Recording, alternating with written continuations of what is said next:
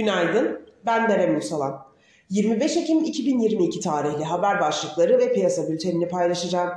Financial Times'a konuşan Bakan Nebati, Rusya ile ekonomik ilişkilerin yaptırımları ihlal etmediğini vurguladı.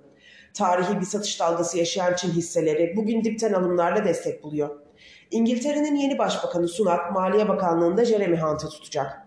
ABD Hazine Bakanı küresel dalgalanmaların finansal sistemlerini istikrarsızlaştırma tehlikesi barındırdığını belirtti. Küresel piyasalarda yüksek risk iştahı sürüyor.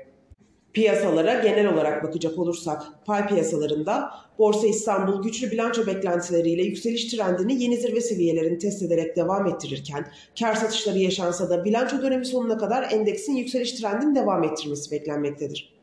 Değerleme olarak çok alan kalmadığı için banka hisselerindeki yükselişin momentum kaybedebileceğini ve bankacılık endeksinin relatif olarak negatif ayrışmaya devam edebileceğini düşünüyoruz.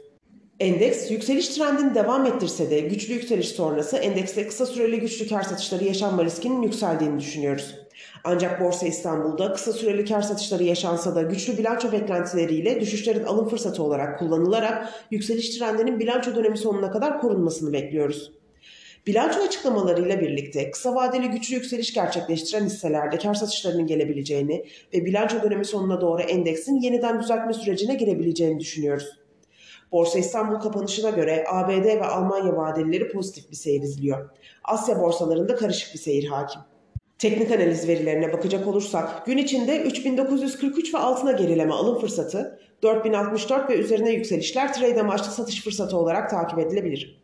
Viyop tarafında ise gün içi long pozisyonlar için 4370, short pozisyonlar için 4423 seviyeleri zarar kes seviyesi olarak izlenebilir.